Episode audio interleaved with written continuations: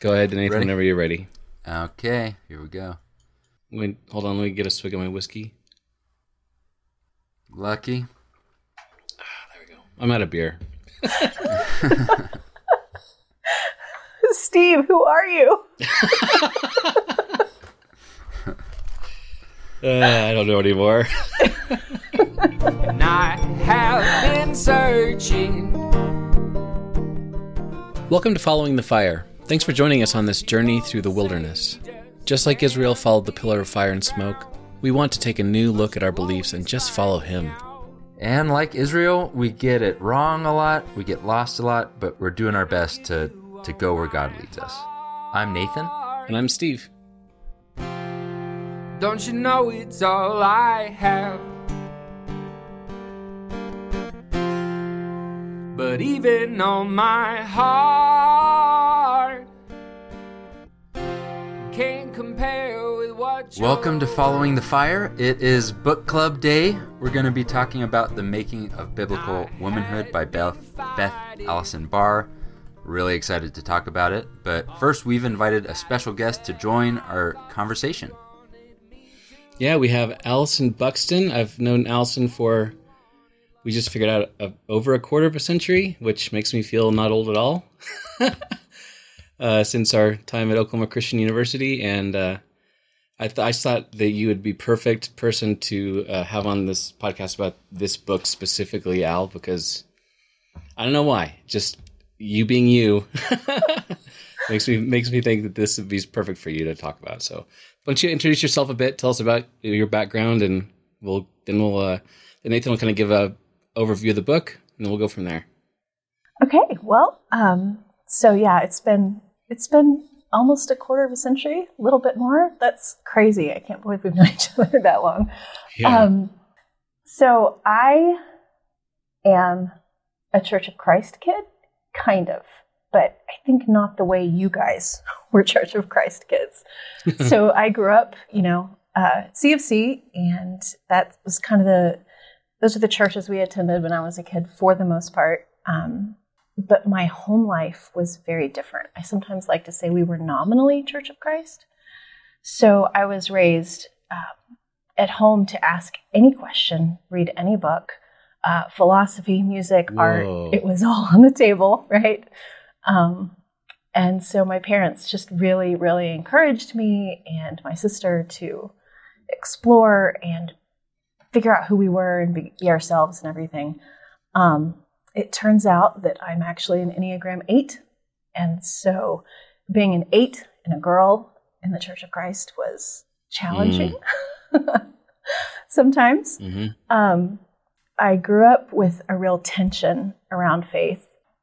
I was I was a little bit mad at God for a while, honestly, um, Mm. because He'd made me female, and I didn't understand why I would be created to be less, because that was the message that I Mm. felt like I was getting at church most of the time, youth group, all that good stuff.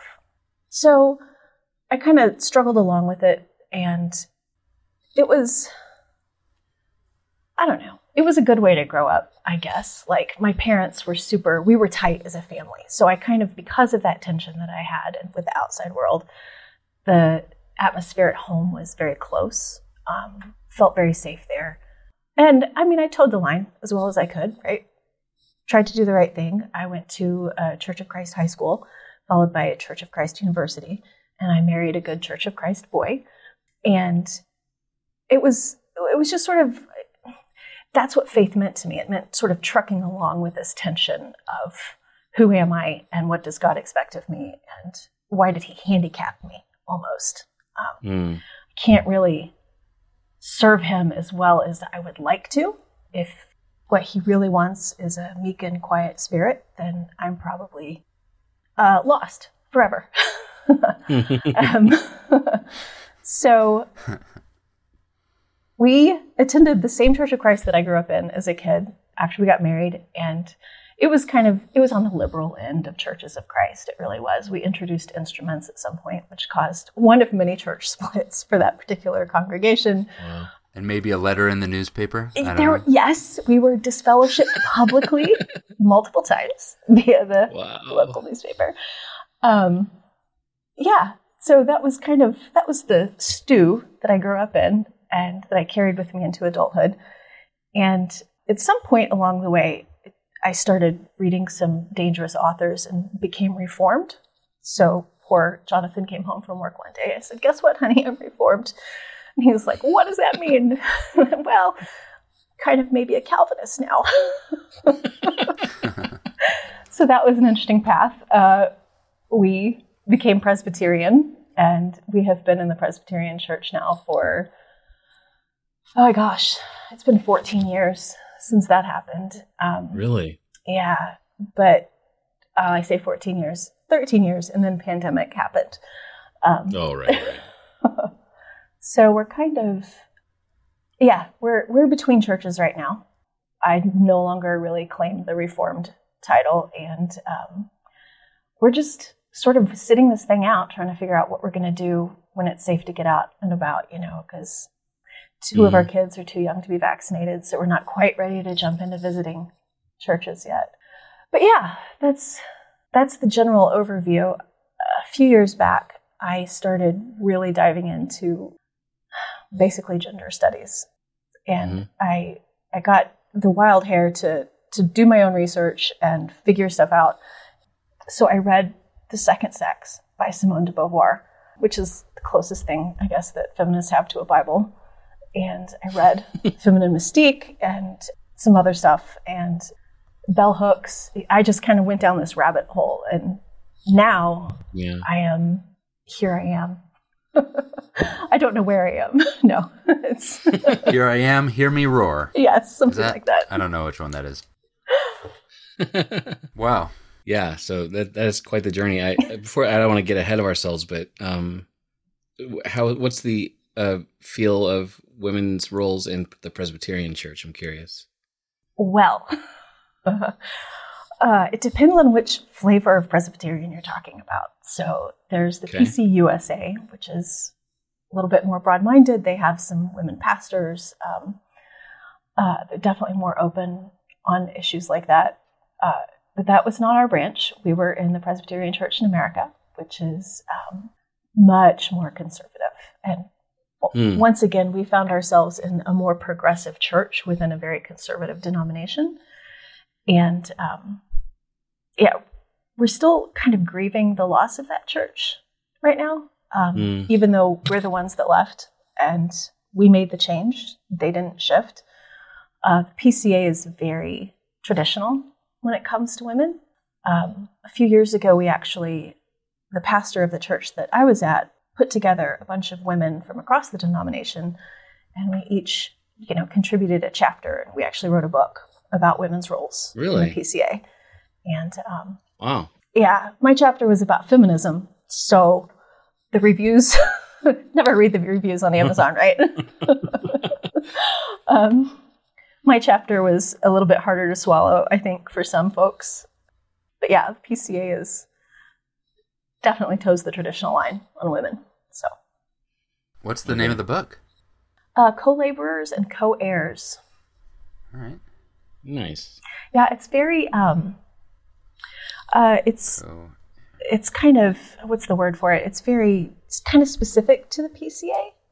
Um, Sure. Okay. But because the Presbyterian church structure is really similar to the Church of Christ in some ways, Hmm. uh, there's probably I there's some crossover for sure. It's not like an exp- set of experiences that's unique to the PCA, but um, the flavor of the book, I would say, is very, very PCA. So right. Hmm. What is the word for that? In, I say inside baseball, which is already an inside baseball term. right, it's like You know? like intramural sports. I don't, I don't. Insidious? Insidious. or yeah. No. How? I don't know. There's a word. There's got to be a word.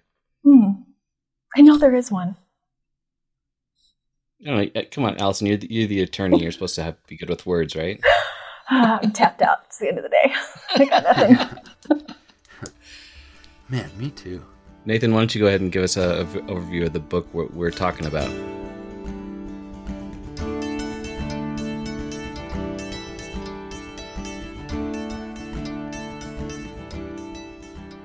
So, Allison and Steve, I don't. Have you heard? Have you watched how it's made videos before? Do you know what I'm talking about when I say that? Yes. Ah, I don't know that I have. Like they, they go inside a factory and show you how like crayons are made and stuff. Yes, crayons is the best. Is possibly Yes. the best one. Okay. Cray- Noah Noah is a huge fan of those. He always used to call them how they make it videos. How they make Dad, it can we watch a how they make it video? exactly. And my maybe a year ago, my son, five year old at the time, son was very into how it's made videos, and I am fascinated by them. Uh, my favorite one of all time is a classic Sesame Street segment where they show how saxophones are made. Um, but each, all the machine sound effects are actually someone playing a saxophone. Really? So it's so they're like honking, you know, honk, uh, honking on the saxophone. Uh, really cool. But I've watched, you know, Legos, how chains are made, matches, umbrellas. Um, and I think what draws me to this kind of video is that they pick something really common, uh, something I interact with all the time, but I never stop to think, how did this get here? In my imagination, it just may well have always been here. But then you watch the video and it reveals this world of machinery and materials and industry. Shows us how oh how it got here. I had the same fascination as I read The Making of Biblical Womanhood by Beth Allison Barr. Barr's a medieval historian at Baylor University, and she starts with an idea that I, uh, and maybe you, had assumed had always existed the doctrine of male headship and female submission that in our time has often simply been called biblical manhood and womanhood. Uh, then she lifts the curtain and walks us through the history of this relatively recent idea. She's not a theologian or a pastor, she's a historian, and this is definitely a history book. Uh, she starts at the beginning of history, way, way back. Uh, we learn about the beginning of agriculture as patriarchy takes hold in nearly every society, geography, and era. And in this patriarchal world, we're shown how the Bible does reflect its its background, its patriarchal background, but also she shows how it rebels against it. Uh, walking through Scripture to the early church, and then Barr's specialty, which is medieval Christianity, we see the evolution of Christian teaching about men, women, and gender roles. And it's so powerful to see the context and changes that our ideas have have gone through. Um, they didn't always exist; they formed over time. So, in the making of biblical womanhood, we meet fe- female deaconesses and apostles, uh, leaders and teachers, all just in the text of the Bible. We hear medieval sermons about how the wedding ring is a reminder not to love and submit to your husband too much, and why it's better for a woman to be a virgin than to take on the less spiritual role of just the day to day household wife. Barr shows how the Reformation impacted Christian thought about women and hierarchy, moving uh, the ideal for Christian women from the rejection of men and sex and childbirth to the home, reflecting just the economics of the time. Finally, uh, Barr shows how our assumptions and even some intentional changes to biblical translations have obscured the role of women in the early church and painted our culture of biblical womanhood on top of Scripture, a Scripture that often would go against that view. This book was a powerful reminder that our culture impacts how we read and interpret the Bible. One antidote is to borrow from our Christian brothers and sisters across geography, time, and denomination, which is a discipline that many evangelicals, including myself, have really underdeveloped. At the end of her book, uh, Barr the historian takes her professor's hat off for a moment and challenges us to consider Jesus and how his ministry empowered women. She says Christian patriarchy was built stone by stone throughout the centuries. And she says just because complementarianism uses biblical texts doesn't mean it reflects biblical truth. I'll repeat what she said again. Just because something uses biblical texts does not mean it reflects biblical truth. In The Making of Biblical Womanhood, Barr writes Complementarianism is patriarchy, and patriarchy is about power. Neither have ever been about Jesus. Mm. What if we were serious about allowing the Bible to inform our ideas about power and society instead of the other way around? Isn't it time we became more like Jesus? Isn't it time for Christians to set women free? Wow, it's pretty good. Makes me want to read the book. right. I, I I don't know about you, but I, I really I was challenged. Uh, this is a definitely a blind spot in my f- faith upbringing, his, his history. Yeah. So I just really enjoyed this book, and I learned a lot. I have a new vocabulary. I feel like just from from this book. Allison, what what things jumped out to you? What did you think? So the very first thing that ever jumped out to me from this book, my my mother actually gave me a copy of this this summer to read, and she handed it to me, and I looked at the title, "The Making of Biblical Womanhood," and I just sort of looked at it and looked at her, and I said, "There's no such thing. There's no such Wow. thing as biblical womanhood." Oh. But I'll be curious to see what the author says. Right. Yeah. Um, yeah, I think biblical womanhood should have like large, like huge air quotes around it. yes massive um yeah so this is something that i mean I, I guess i could just be facetious biblical womanhood's obviously been on my mind my whole life Right. it's not something that we can escape. Right. um i i absolutely i i, really enjoyed the book i i think the thing that for me it was as if there were all these puzzle pieces floating around out there so you know having read some medieval literature and then being somewhat familiar with politics as they now stand and church politics and all the things that are going on in evangelicalism in America right now. There's just all this stuff sort of floating around, and I feel like Dr. Barr does a great job of just bringing it together. She sort of, you know, you said she lifts the curtain and lets us sort of see, and all those disparate pieces from history. How did we get from these stories of these martyrs and saints who are virgins, and this is the highest good, and you can be a nun, and you can serve God, and you can be Julian of Norwich, you know, living in a tower, and to the point now where our single friends who are women in church congregations are, are treated like they're they're not full people. There's just there's there's Yeah. no way for them to really serve God because they can't they can't be ordained, they can't do anything up front, they can't talk, and if they don't have a man, then who even are they?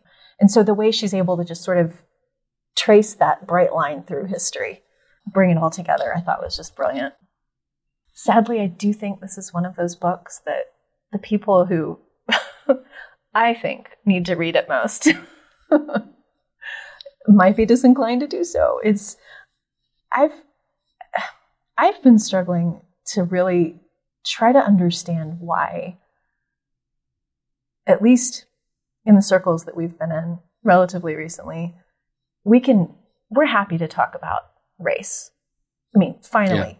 to be clear, Yeah. finally, we're happy to talk about reconciliation and um, trying to see the image of God in all of our brothers and sisters, regardless of their skin color or, you know, maybe through their skin color. Like, we're willing to have those hard conversations now.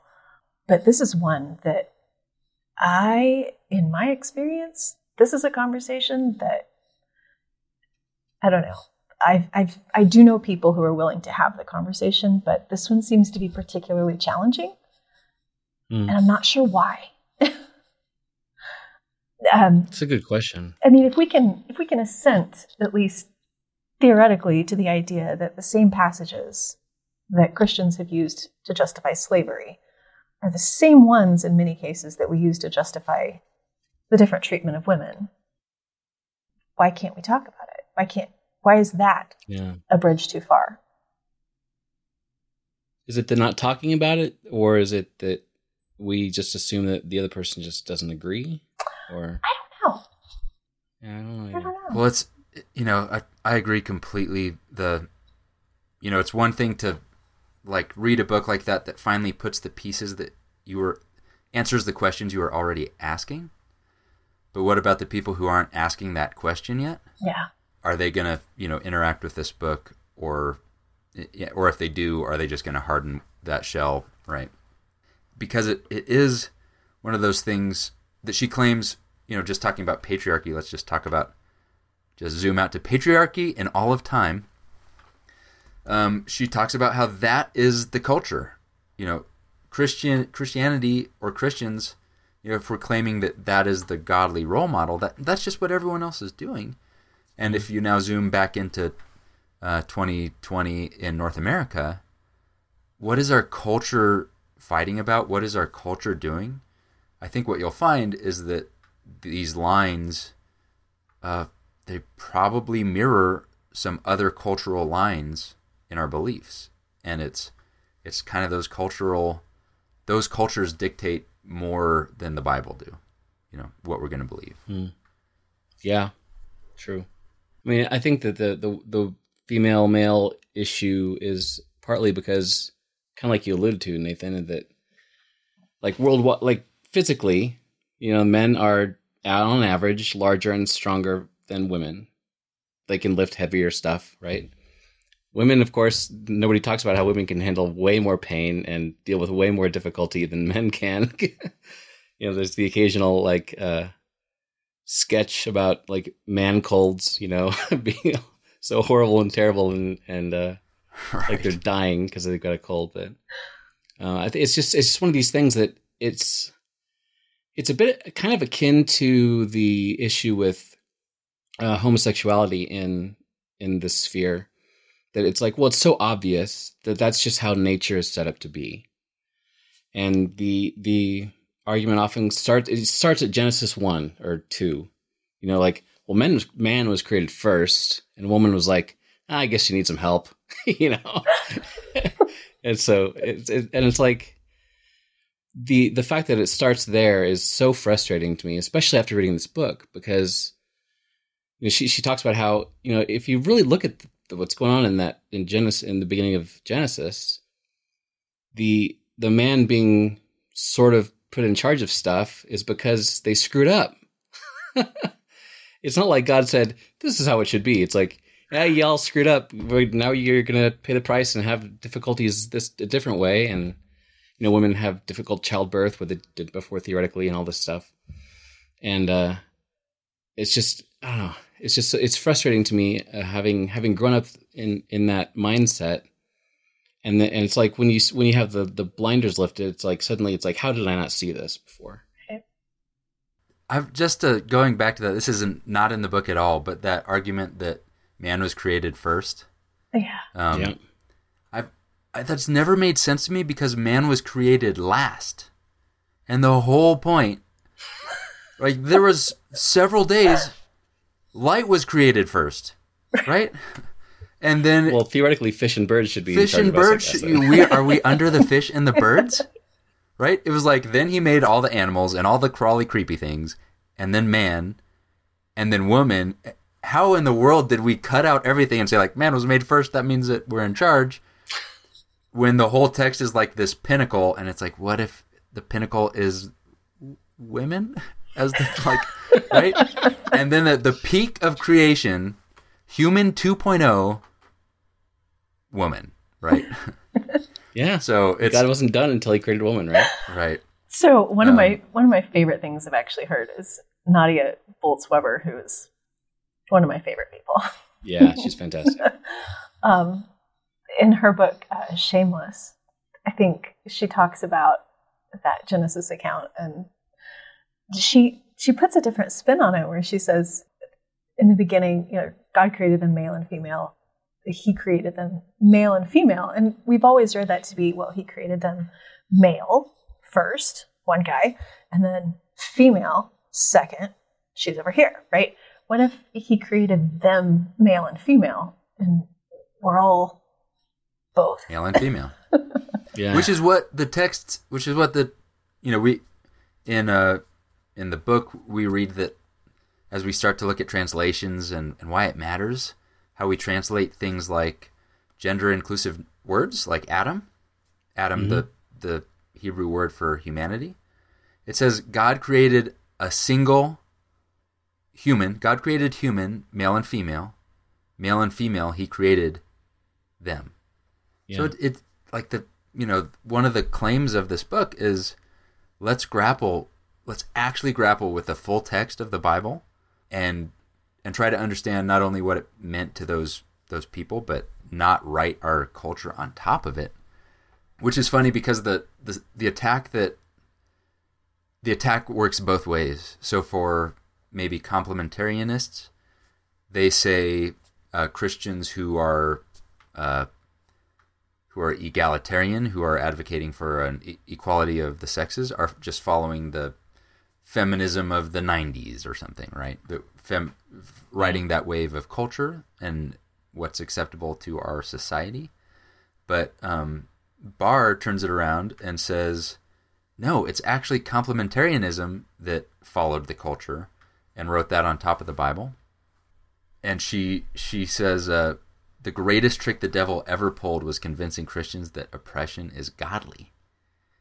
And that this patriarchal system, or even hierarchical system, is one that we are supposed to uphold instead of radically reject, like Christ did. Yeah.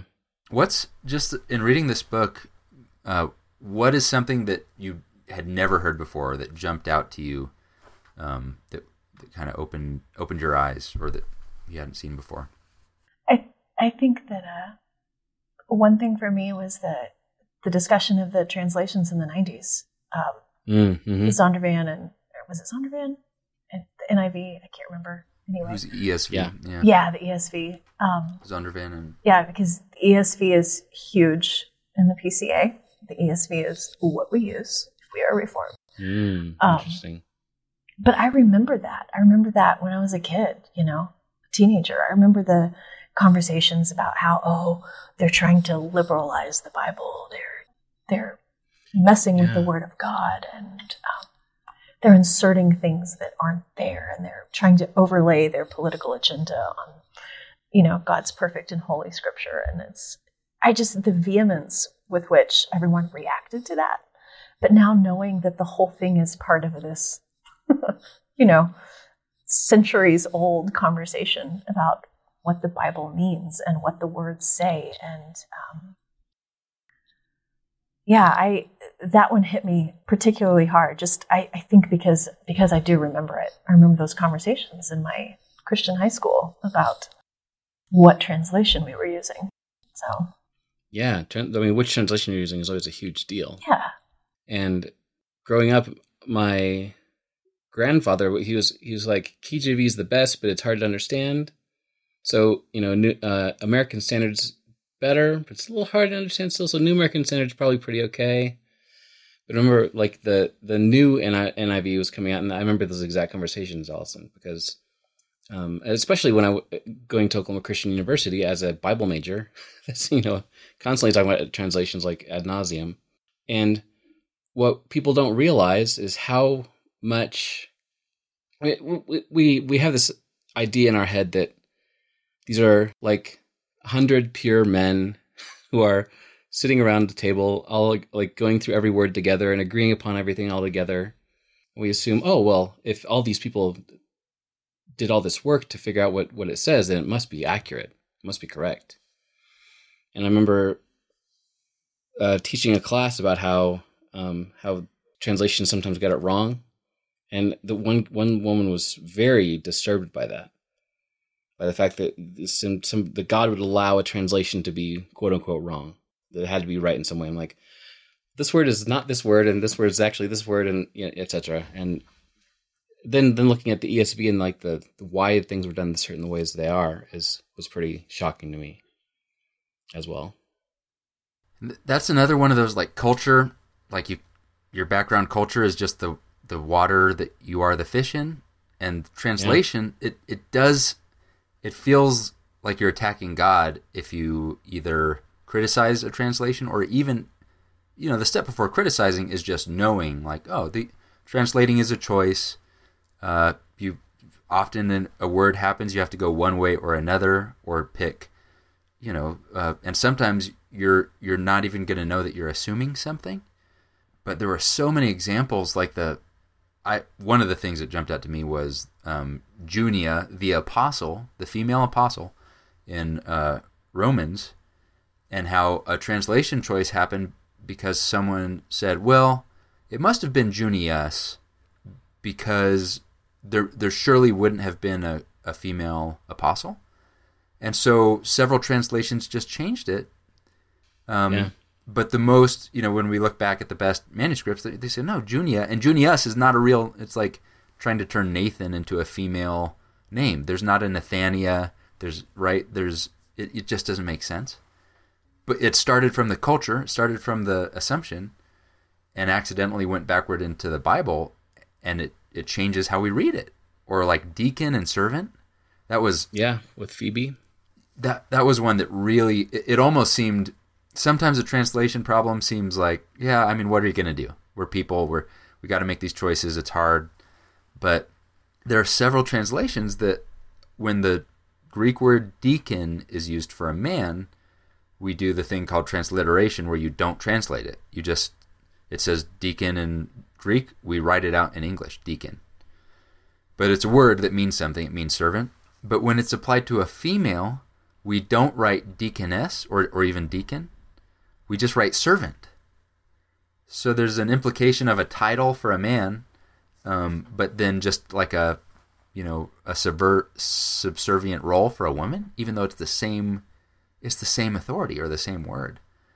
Just some crazy stuff, or the, or just the fact that marriage is not a word that is used in Hebrew in the Old Testament. Yeah. I had I was no like- idea. None of those Neither- people were married. um, and it, you, this is probably how German works, Steve. What's the German word for wife? Is it just woman? Frau. Yeah, Woman. Woman. Yeah. Yeah, same in Hebrew. And so there are times when a, a woman is described, and so they just have a word for it, woman. But someone who maybe has our lens of how our society is structured and what is important for people, like for us, it's important to be married and to be a wife and a husband. And so they would translate the word woman into wife, but that doesn't that didn't exist. Mm-hmm. Yeah. It makes you wonder about the whole uh, biblical marriage thing, right? what is biblical marriage? Not to take us off topic. But Uh, yeah. I mean, Rebecca and Isaac went in the tent, right? Like, we just went in the tent. right. So, that's we're pretty good. much what it was. Yeah. Yeah. By definition, cohabitating before marriage impossible. Same thing. Oh, yeah. there you go. Tricky. Um, Yeah, one of the things that blew my mind a little bit was about. I mean, when when this topic comes up, often. Uh, I mean, actually, just my my daughter the other day, she's like, "Paul sucks."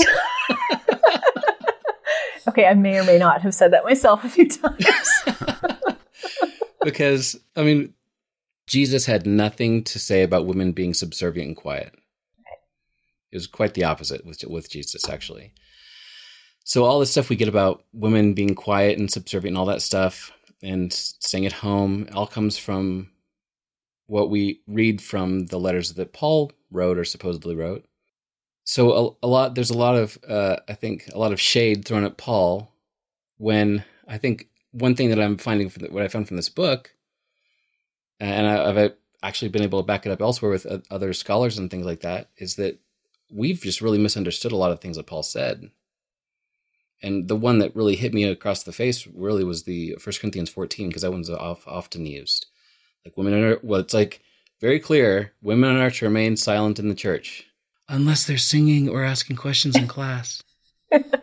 um, and how it's very possible. I mean, it's not slam dunk, but it's very, very possible that it, what he was doing was saying, when he's talking about this woman being silent in the church, it was all about, he he was using a rhetorical technique to show how wrong that thing was. Because right after he says that, he's like, who do you think you are? You know, Do you think G- G- God gave you the scriptures, you know? And so, like, wow, the very verse that we may be using to make all these rules and dictates and policies, maybe the exact one that Paul was using to say that's not what we should be doing.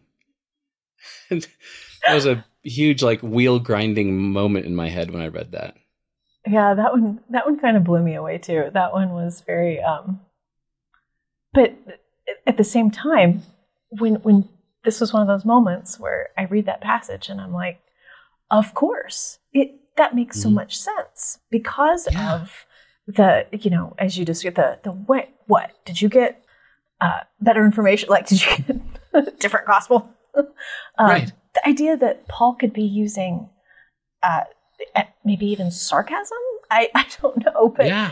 but here's a guy who can just sort of saunter up to the areopagus in athens you know and casually rattle off a bunch of greek poetry and be like oh yeah by the way your guys knew what they were they didn't know what they were talking about but i can tell you what they were talking about this is a guy who's a roman citizen he's educated i mean of course he knows how to write and use rhetorical devices Yeah. but that's just not the way we were taught to read that. I mean, ever. Uh, yeah, that was that was very much a light bulb kind of moment.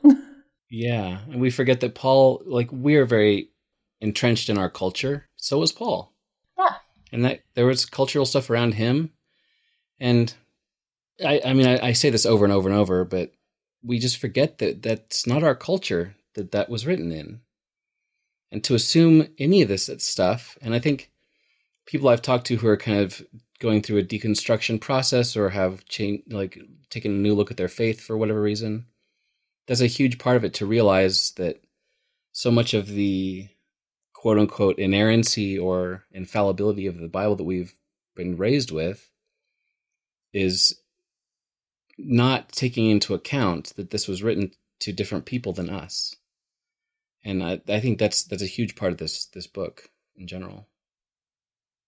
and she she's she's advocating for reading the whole text, all of the context, but lining it up with what we know of Paul and his writings and what we know of Jesus and and what that his his mission was. Because you know the same you know just just to be clear like she's not arguing sometimes the bible means the opposite of what it says. Um the bible was written with no period punctuation mark you know no periods no capitalization. Just one run-on sentence is what it looks like in greek without even spaces. So um, when people translate it they have to put is this a question mark or a period right? And we know in English how, how much that matters. And there are verses where it's so. So Paul uses this specific rhetorical device all the time. It's Oh, yeah. really unhelpful. God or Paul, I don't know who to blame. um, it's really unhelpful to to have a Bible where someone will say this clearly obvious thing that is wrong right? Like we we have Bible verses that are do not handle, do not taste, do not touch. You know, the end. Wait, wait, wait a minute. Is that the scripture? No, he very clearly, obviously, after that says, "What a bunch of bogus rules." That's not the gospel. So it's easy Yeah. for us to see the the device in in work there. He has the verse that says, "It is better not for a man not to touch a woman." I'm like, "Whoa, wait a minute, God." Um, but then he's like, "But you know," but then he refutes it and says, he's talking about this crazy Greek idea and Roman idea that women were were deformed males. They were. Um, I, I loved. I have a.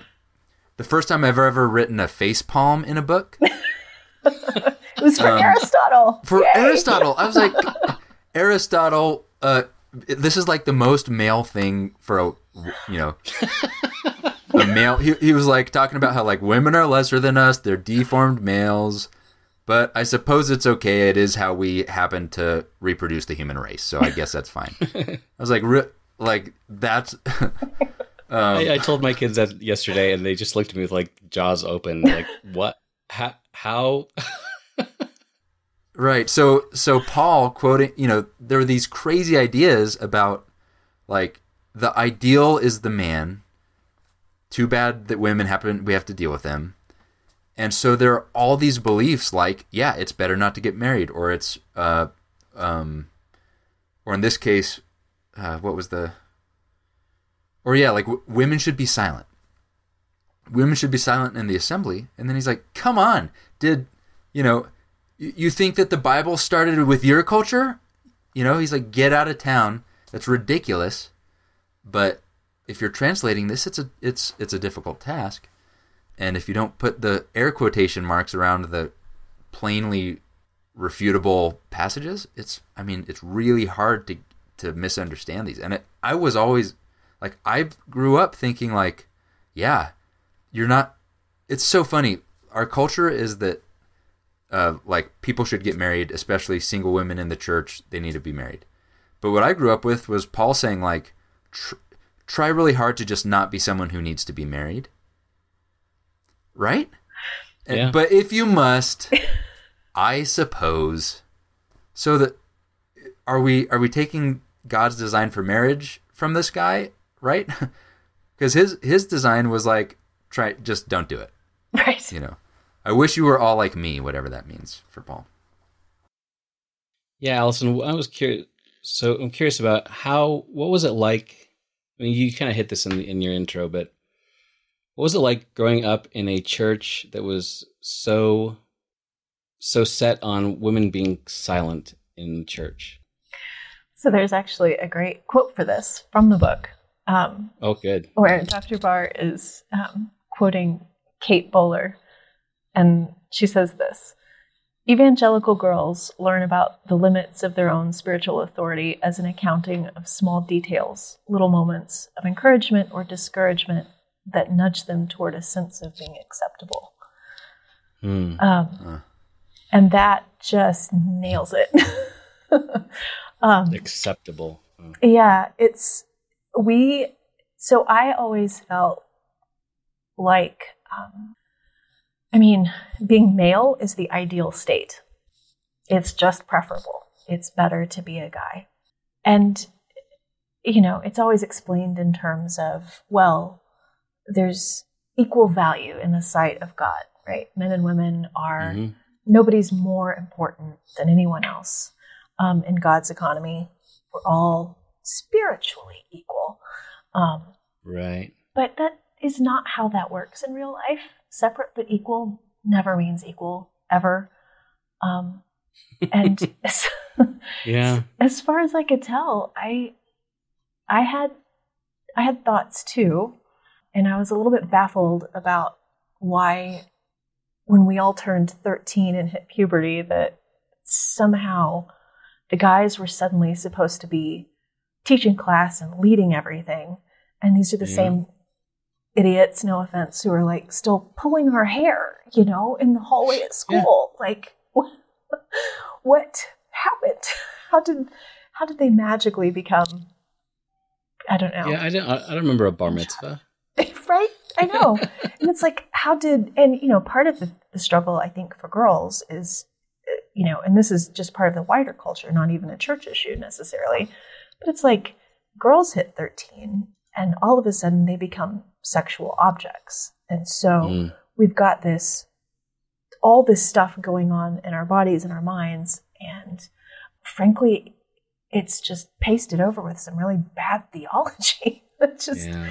it makes it really hard to carry on as a girl because in the in the end if you have um you know opinions some of us were unfortunately prone to um, if you have opinions and you have a desire to participate just to participate that's really that's part of the problem. So you get to this point where you start asking well i'm you know oh i'm having a hard time with this whole submission thing. I get it biblical marriage blah blah blah but do i have to submit to that guy just because he's a year older than me and leading singing? I don't understand why and it gets turned around on you as a girl well that's that's part of your personal struggle to submit that's clearly your spiritual Mm. weakness um, not Wow. being meek not being quiet so the whole thing just kind of it's a bit of a vicious cycle um, yeah.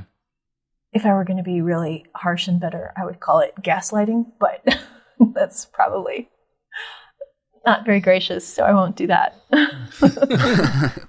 Couldn't you- Unintentional gaslighting. I mean, don't yeah. I know. mean, I think that I think that everybody. I I struggle to remember anyone in any of the circles that I was in growing up who I could look at and say, this person had ill intent, Yeah. right? Right. I mean, we're, we're all doing our best. We're trying, and I get that, but this is a big deal. It's it's really damaging, and it has long lasting damaging effects. And um, I don't know. I'm probably still just rebelling against it. If you want to know the honest truth. well, I mean, I, mean, I, I wouldn't, I wouldn't blame you. You know, you're living your all your formative years being given this message that you are less than in some way. Yeah, yeah, and she talks about the purity culture, the story from church camp with the bra straps, and you know, oh, making all yeah. these girls wear baggy shirts. Oh wow, that brought back a lot of memories. right. Um, yeah, it's this. I don't know. It's a that sort of toxic soup of patriarchy and purity culture. And um, at one point, she says in the book that inerrancy creates an atmosphere of fear. Yeah. And explain what explain what that means or how that works. So I think that that um, the idea of inerrancy is it's so important in evangelical circles because there's mm-hmm. this idea that if this I think in Nathan I think you alluded to this earlier if if this part isn't 100% true as in literally true right then what about the rest of it I mean if Genesis mm. is primarily an allegory if there's stuff in Genesis that overlaps with the Epic of Gilgamesh and so maybe we've got some mixing of some ancient cultures here what do we do how do we find any truth? How do we do anything? And suddenly we're all just grasping at straws. And um, yeah. Uh, mm. I just think it's easier. It's easier for us to clamp down on people and things that we don't understand. It's if if we don't know exactly what the rules are and where the edges are, let's just not find them. Let's just, yeah. you know, let's be the dwarves in C.S. Lewis in The Last Battle, right? Where it's like you're literally in heaven in Aslan's country, and they are convinced that they're not because it's just safer to sit in the dark. And wow. and I think that when that happens, when we do that, people suffer. I don't think that's what Jesus came for. I don't think it's what he intended. Yeah. Certainty is such an that's the thing though. It certainty becomes your blanket. It becomes your comfort Mm-hmm. Um, but it's all it's a false certainty. That's the problem. And so as that's why it's scary when one thing crumbles. If if the thing that you were holding to was this certainty, you first of all you don't question. You, you know it's not okay to question, and that it wouldn't make sense because you, you you've got it all nailed down, or you you know exactly how to interpret it all. And so, uh, that's you, you talked about how the you know women basically have to find out what the right way is to be a woman through all these weird, you know, like there is no right way to be a woman, first of all. Uh, I mean, I'll say it twice. Even if you follow all the rules, there's not actually a right way to do it right. You're like, if you're a 13 year old and you grow up into a woman, you're going to hit all these weird boundaries that don't make sense because yeah. bad theology turns into this weird legalism where it's like, yeah, 13 year old bra straps or, um, or, or like, oh, I guess, you know, when is a man a man? 13, false, you know, that's, um, and okay, now he's a man. And so now he's 13 in one day. He's like, we have to make up these rules.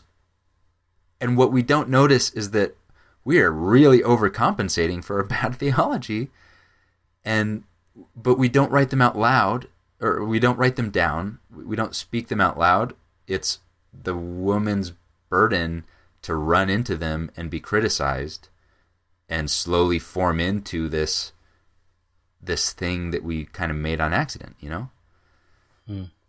and her her answer to this her answer to the is jesus set women free would Jesus be on the side of the camp counselor who is shaming these 12 and 13 year old girls? Or would he be, or would he be like, you know what? You know, let the children go and have fun. You know, Jesus is not the shaming of the, right? Of the yeah. innocent camp women. um, and, and she specifically says, Jesus has always set women free. And I kind of want to know is that is that true? Is that the gospel that we believe?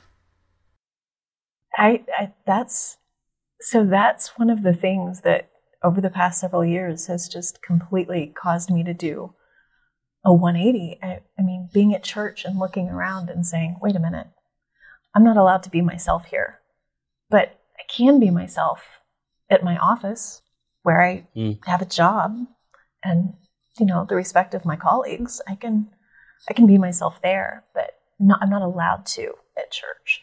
Um, something's really wrong, and that's the case. You know, especially like you mentioned at the beginning uh, as an enneagram 8 something somebody who likes to lead and and be you know lead the charge for things and be in be in a leadership kind of position or kind of naturally falls into that. I i, I you know from from all the men in the world i'm sorry. That, that you had to deal with this in church for for on top of everything else you have to deal with you know in in, in life. Um there's a, a really good article on this website authentictheology.com and it refers to a, study in 2018 of churches of christ and the impact that uh, the, the this practice of the male patriarchy and women being silent all that and what that has the impact that it has on long term on on girls and women. And um, so it says for women, having an all male congregational leaders while growing up results on, in, on average, lower self esteem, um, less education, higher unemployment, uh, an authoritarian, judgmental view of God, uh, psychological and emotional and and economic gender gap, causation of long term comparative harm to girls in the congregation. I mean, it's like it, it's all this. It's a problem, you know. yeah, It's Yeah. it's not just a an, an opinion issue. I think uh, I've over the past few years I've really become pretty pretty hard lined on this on this specific topic because the studying that I, I mean I Allison you knew me twenty five blah blah blah years ago. I was very the other direction, hardcore, and the the studying and the learning that I've done has lead led me to the point where I just I can't uh, stand by and let this go on and be a part of that anymore. Which is, you know, as I've said early in an earlier podcast, one of the reasons we left the church we're at, we were at, because it, it to me it's it's like slavery, like you mentioned, uh, Allison. As far as what would we do if we had a church where black people were only allowed to, to teach black people and kids, for example? that would not be okay. And to me, this is exactly the same thing. We have half of our our congregation is told to be silent and that we can't hear from them. I mean, growing up, my mom was always kind of the leader in our house because she was she's a very strong personality person, and she was always the leader. And my dad was, you know, happy to let her lead lead the family, and I, I it was fine. You know, I, I had no issues with it but we get to church and she's got to be quiet. And uh, she's a much better speaker than my dad, but he would get asked to do the Lord's Supper and she wouldn't. And I know that everybody at our congregation would love to have classes from her because she knows she's she's a great teacher, she's brilliant. But what are you going to do? And it's just it's so sad and frustrating to me that this has gone on for this long. And I and I, I get it. I mean, it's you just breeze through the Bible, you read this, oh, okay, well, let's do it this way and it's one of the the difficult things of being a Christian is is well being a human is not just assuming that you understand everything that you understand, but as we've deter- as we've established, that's easier. It is, yeah. And I, this is one of those areas where um, I feel like the word deconstruction kind of doesn't do us any favors um, because it sounds like we're just sort of gratuitously tearing things apart. And I I don't know. I think this is just growing up, right? Yeah, Like learning and changing our minds. Like we're allowed to do that as Christians. That's sort of, if I could say one thing and I had like a bullhorn and I'm just going to stand on a corner, we are allowed to change our minds. We're allowed to get better information and learn and do things differently. yeah, and it's, you know, it's change. It's scary, but it's not, um, it might be necessary. This is one of those areas where I think it's Yeah. very necessary. Not only are we allowed to change our minds, we're supposed to change our minds. There's Yes. something about renewing them and right. something it's in there somewhere. you know, I don't know if the pattern of our world, patriarchy, uh, is the thing that we are supposed to not follow. Right? What pattern are we supposed to follow? That of Christ, who, being in very nature God, didn't consider that authority something to hold on to, but he lowered himself. Um, so, as men, are we grasping to hold some kind of power that we have? Is that Christ? Right? Are, is, is it a holding on that, that we need to be doing? And in the very little amount that I know about feminism, one quote has stuck out to me, which is that oppression hurts everyone. Mm. Um, so even in let's say a patriarchal society where where men are on top and w- women are on bottom, the damage done is to everyone, Yes. Yeah. and uh, the damage to the church. Uh, I think the the worst thing is to to girls who grow up and would have turned into something. They were the seed that was going to blossom into some creation and part of the church and part of God's plan to whatever their talents are, right? Or like, I love how C.S. Lewis talks about people who, you know, the more they become like Christ, the more they become like themselves, Mm. who they were meant to be. Not, you know, um, he's not a blacksmith; he's a shepherd. Um, anyways, I just got distracted by my own analogy. That was a good one. I'm going to write that down. Um, we're supposed to change, um, Right. and I think that there is a Christ-likeness in letting go of some of those structures and powers, and I think that the church benefits. the The women grow up to be whoever they are, what whatever it means to be a woman, just whatever it means to be a human. But so do men. Yes. And this bleeds into dating. Uh, you you have referred to purity culture and things like consent that we're really bad at, at teaching. I know that's a dirty word in Christianity for some reason, Yeah. but um, it bleeds into marriage. And uh, I can't remember whose whose book this was that they asked people who who believe you know like maybe the the man should make the final decision, and they're Christians, and a pretty big percentage said yeah sure.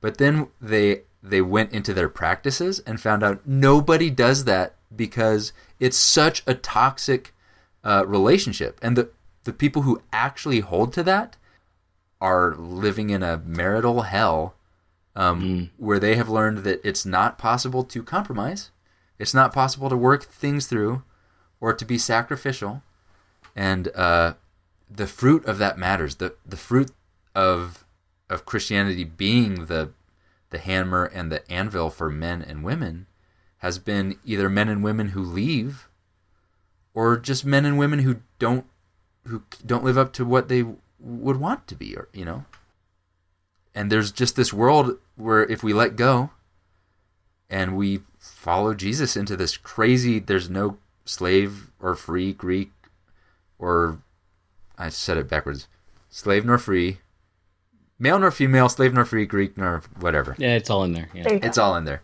he, he's calling us to a just a humanity and we want to put all the the walls in the temple back up we want to put all the barriers back up and we're we're hurting the church i think and we're hurting we're hurting a lot of a lot of little christians one one of the things that that to me did mean a lot and what i'm looking for in a church was one where i teach my son the value of men and women Yeah, that's a really critical point. Talking about the damage that patriarchy does to boys is something that doesn't. It's it's not as easy necessarily to see. We can look at girls, like you say, and say, "Well, this is bad." They're, you know, the seed's not going to blossom.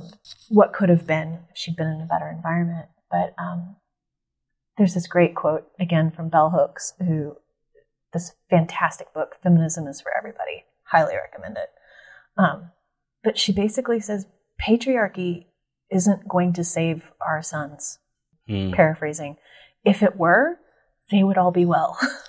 right Mm. but um, patriarchy requires it requires it requires a toxic form of masculinity, and I know that that's a really hard phrase for a lot of people to hear because it sounds like being male is bad, but that's not what it means.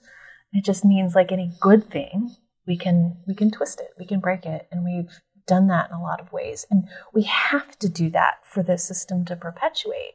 We have to take boys and tell them, well, I know that you're, you know, barely out of short pants, but it's time to get up front and teach the congregation now. And you're not allowed to cry. Um, you have one emotion that you're allowed to mm-hmm. experience and express. And we we break them apart. We break children apart on the altar of something that's unbiblical. I mean, it's just it's just wrong. Jesus didn't. Everybody loves. I, I, remember the wild at heart phase during the nineties. Oh, yeah. You know, yeah, early yeah. early aughts. Um, love to talk about Jesus turning over the tables in the temple. Okay, that was one time. He also cried. He had meals. He hung out with hookers. He did a lot of stuff that you know manly men wouldn't do. He's the one who told right. us to turn the other cheek, right? Yeah. Um, yeah but yeah, it's no one is served by patriarchy, and certainly not Christian patriarchy. We we, we are damaging the church. I think. Oh yeah. Absolutely. Talk about an institution that needs to be wise about choosing leaders, and our own our qualification is that you're you you got an X and a Y. Yeah, in our house we call it the God antenna. The what? The God antenna. The God ended. Sorry, am I allowed to say that? I, I was de- allows you to speak to God, right? I had the internal dialogue. I was like, should I say penis? Am I allowed to? Does that make it explicit? Um, but should maybe we need a higher bar than that for maybe thought. I don't know. We could benefit from from that. I think. Yeah. Qualified. Unqualified. So, all right. So, what do we do? How do we fix this, guys? What's our What's our action plan? yeah, if we only knew. I guess start by teaching our kids, right? We all have kids here. Yeah. It's kind of one. Actually, one of one of the last straws with our with our congregation. We left. It was Christy saying to me, she's like, "I don't know if I can go there anymore with my very capable uh, of being a leader daughter sitting next to me who's not allowed to do that. And reinforcing the idea in her mind that she's not capable or that she's not worthy of doing this. And you know, in a lot of ways, I, I wish we had come to that conclusion earlier because she's like 19 now. But um, you know, she's not done cooking, so it's okay. But I think you know, I think starting with with our kids is is one definite place we can start, I guess. But and I, I just it's it's one of those things that it's so ingrained in our society and in so many churches. It's not just Churches of Christ, like as we we know that like the Southern Baptist Church, especially, and like you mentioned, the Presbyterian Church, the more conservative you get, the more women are told to sit down and shut up.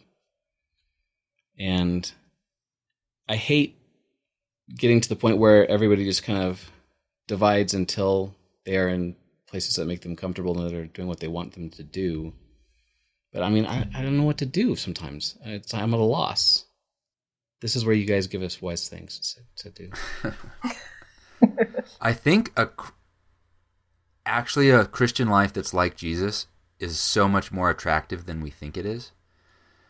And so for adults, I think letting go of some of those things we're still holding on to uh, out of the fear or certainty or just the, the baggage and starting to model lives that are just more Jesus like, that's a that's a Sunday school answer. But I think other Christians seeing that in our marriages or at work or in our interactions with the opposite gender or, or whatever that is, mm-hmm. um, can be very compelling. Because when I see Jesus do that, it's compelling, and he he did that all the time where he would see what everyone thinks of her, what everyone thinks of him, what they think it should be sought after, right? Who's the greatest or whatever, and he would take his clothes off and start washing feet, um, or he would approach the not Israelite, uh, not man people. Children, women, and um, I think that we can do that as adults, and as and children seeing us do that, I think is even more important than us just teaching them the like the do's and the don'ts.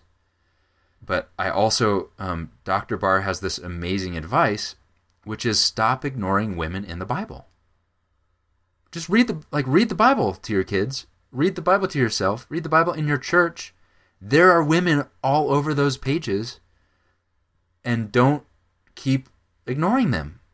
Mm-hmm. They are they're uh, especially um, she says if you don't know where to start and you don't like Paul, then open up Romans 16 and pay attention to all the women leaders and evangelists and servants that he is encouraging and calling out by name that are in the Bible in the early church.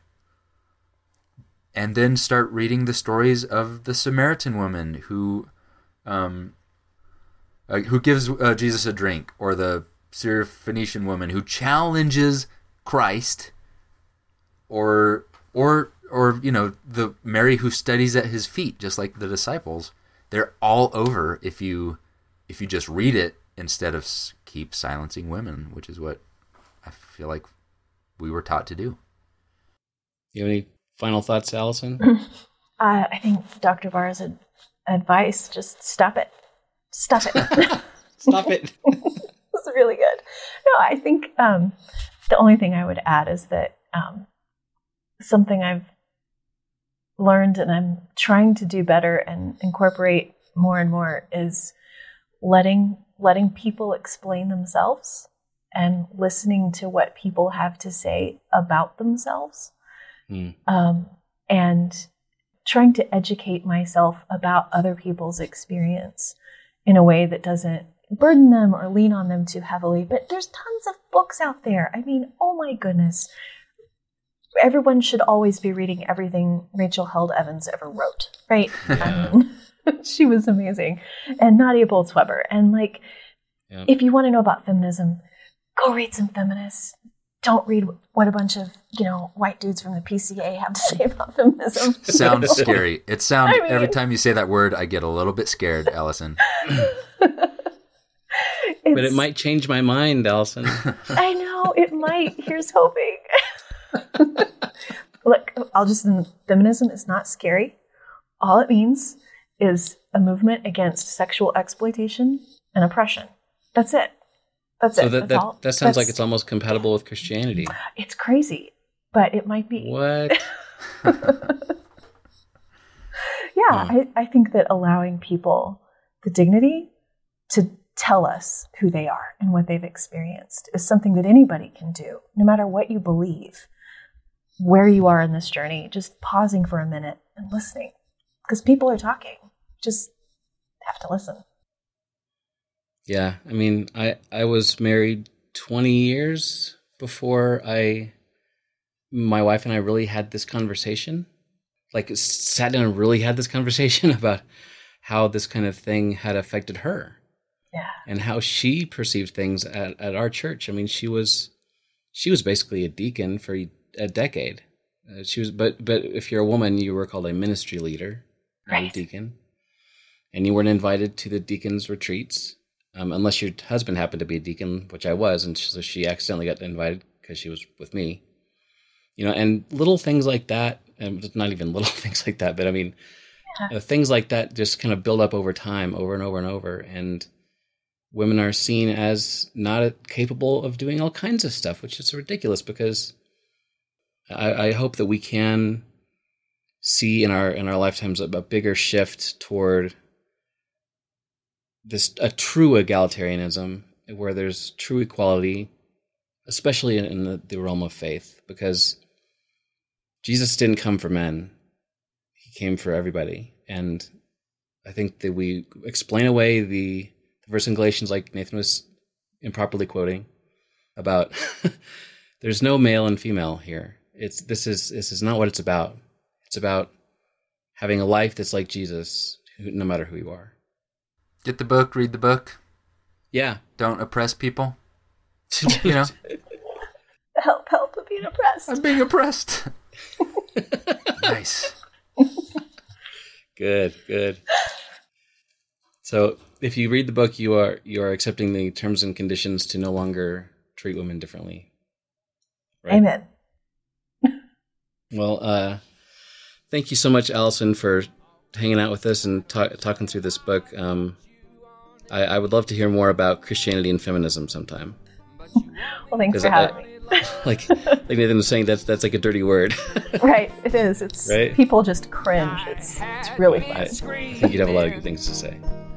Well, see you guys later. Thanks so much. See you guys. Messages I thought you wanted to hear, but it only takes a whisper. Hey, thanks for listening to Following the Fire.